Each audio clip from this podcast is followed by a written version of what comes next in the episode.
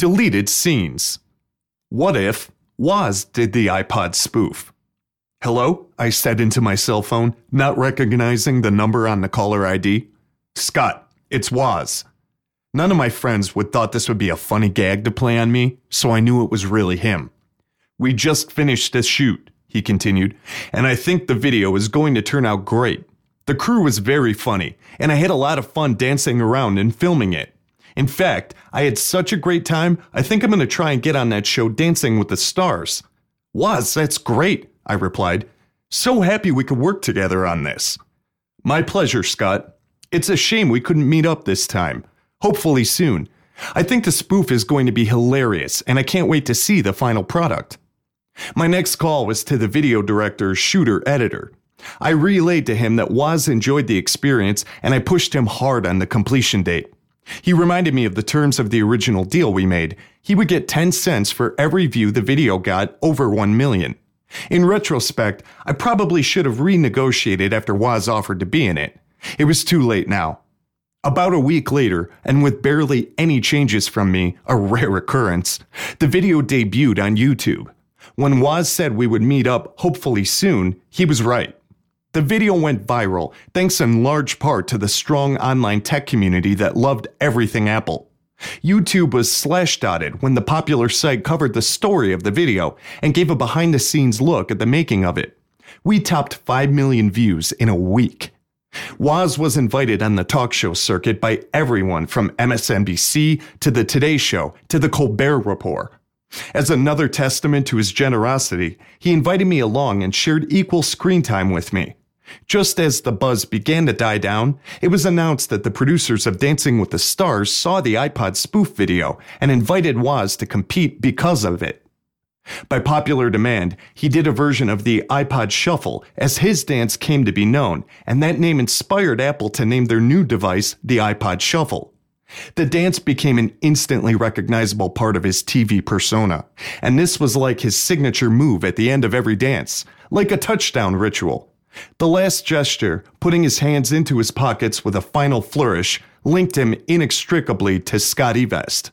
Scotty Vest sold out, literally and completely. We sold every stitch, every pocket of inventory. I started taking pre orders again, and the pre orders for future items totaled nearly as much as we had sold in the history of SCOTTeVEST to date. There was a buzz in the Silicon Valley VC community that SCOTTeVEST was a hot property. Google foresaw a trend toward wearable computers, and what's more wearable than clothing? Apple saw the same trend. I had some of the biggest choices ahead of me acquisition, IPO, or both. We went IPO, and I retained 51%, with Apple and Google splitting most of the rest. We rang the bell together at the NASDAQ. What if I never got that call from Hammacher on my darkest day in the shrink's office? Hello? I said into my cell phone, the air heavy with anticipation. Mark Oster, my hypnotherapist, sat across from me in his chair while I leaned forward on the couch. I was expecting a call back from Hammacher Schlemmer about whether they wanted my vest for their catalog or not. This was a make or break day and a make or break moment. If it was a yes, I was in business. All my mental ills would vanish in a moment, and Mark would lose me as a patient. Still, I think he was rooting for me. If it was a no, then I was fucked. No job, broken dream, a failure. My father would be right. My former lawyer coworkers would be right. Even worse, I would have no idea what to do next. Hello? I repeated with more intensity, more anxiety, more urgency. Oh, hey, Scott. This is Jill from Hammacher Schlemmer. I'm really sorry, but we're not going to be able to carry your vests. We're just not really getting the concept, and it felt like I was hit in the head with a brick. I hung up the call. I'm sorry, Scott. Truly, I am. Mark's voice was genuine and soothing, but I was stuck in the tornado of thoughts tearing up my mind. Scott! Scott! I startled back into awareness of my surroundings. What felt like a steel box with walls collapsing even smaller around me became his office once again. Yes, doctor? I asked, unsure whether he actually was a doctor or not. We still have 30 minutes left. Let's continue. There could be no continuing for me. No next steps, no nothing. This wasn't a slow, creeping fear that seeps into your soul.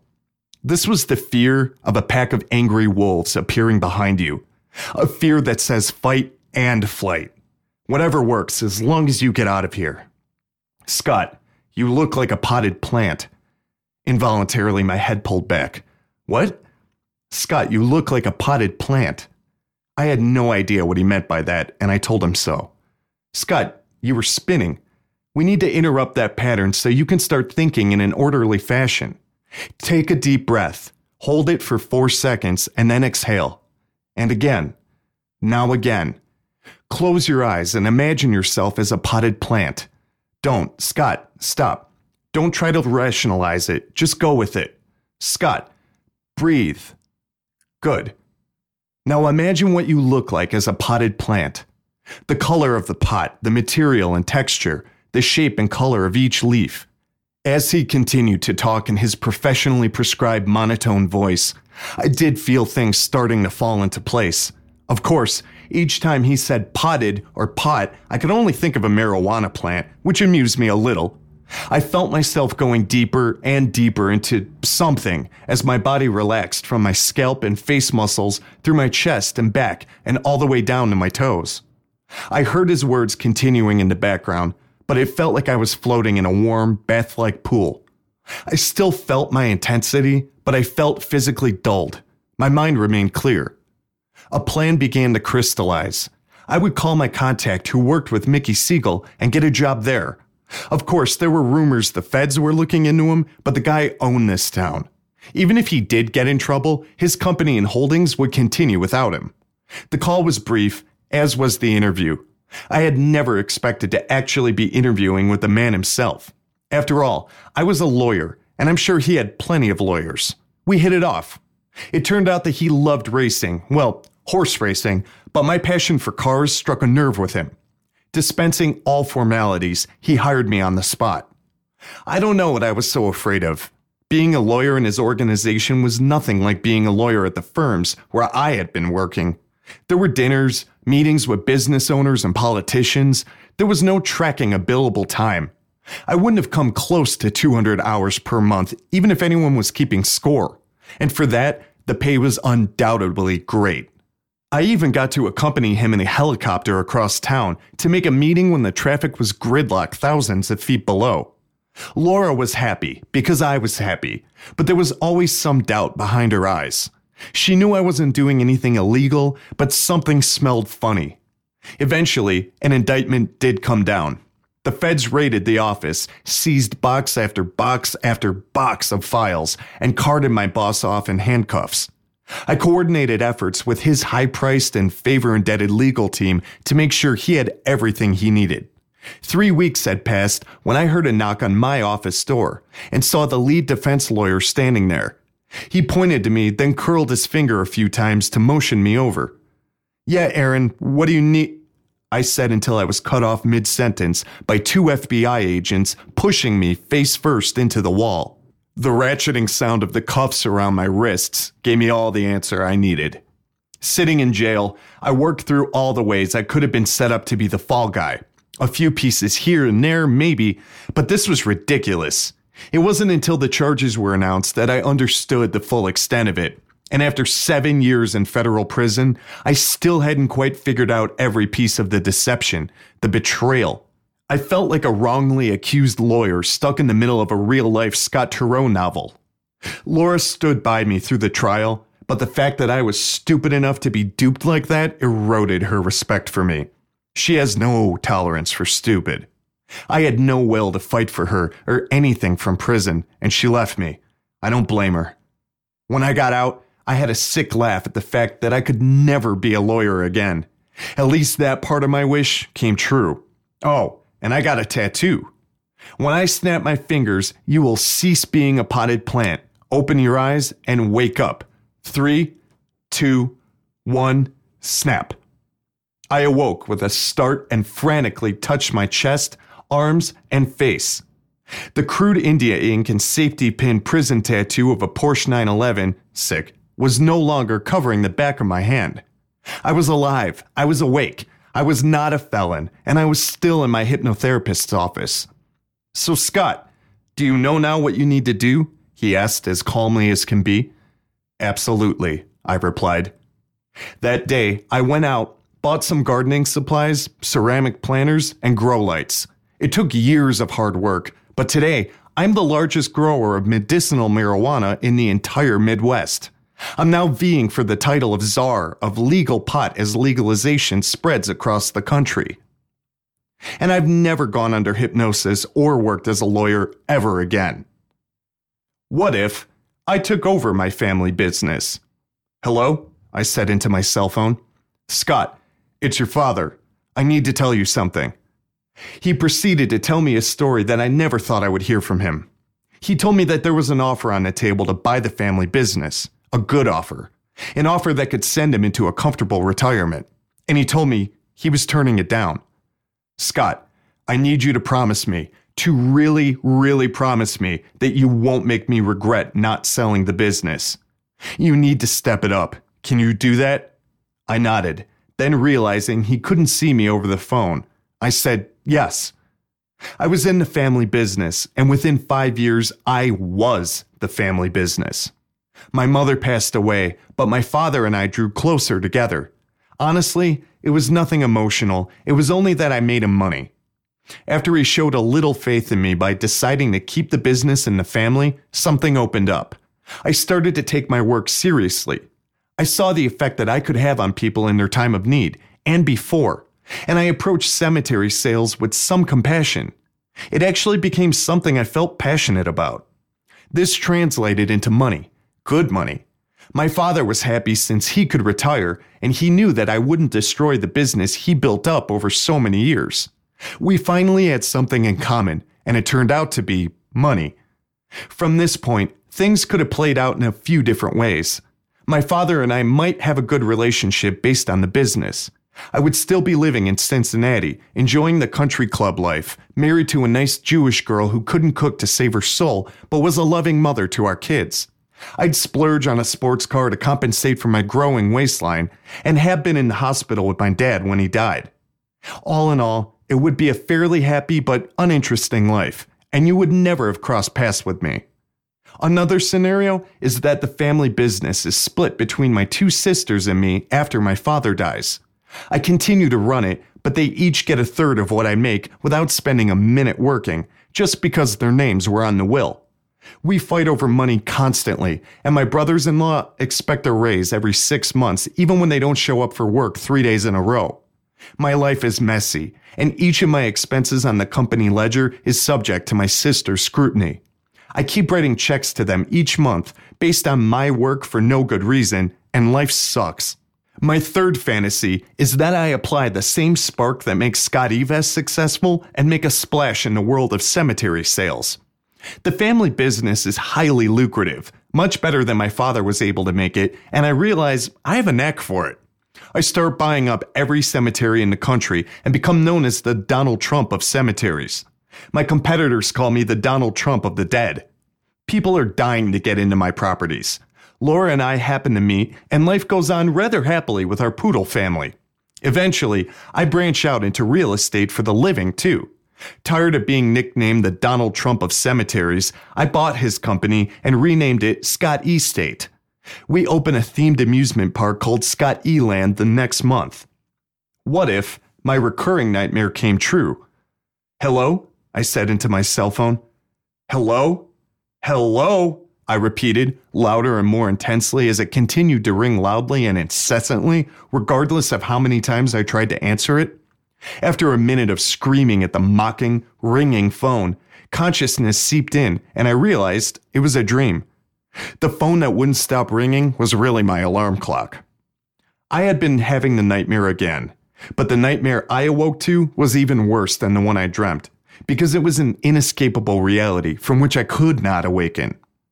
I was in my third dead end job with my fourth asshole boss. After I couldn't get my idea for a fishing vest with pockets for gadgets to take off, and yeah, even I admit now, it was a stupid idea, I had to find a job.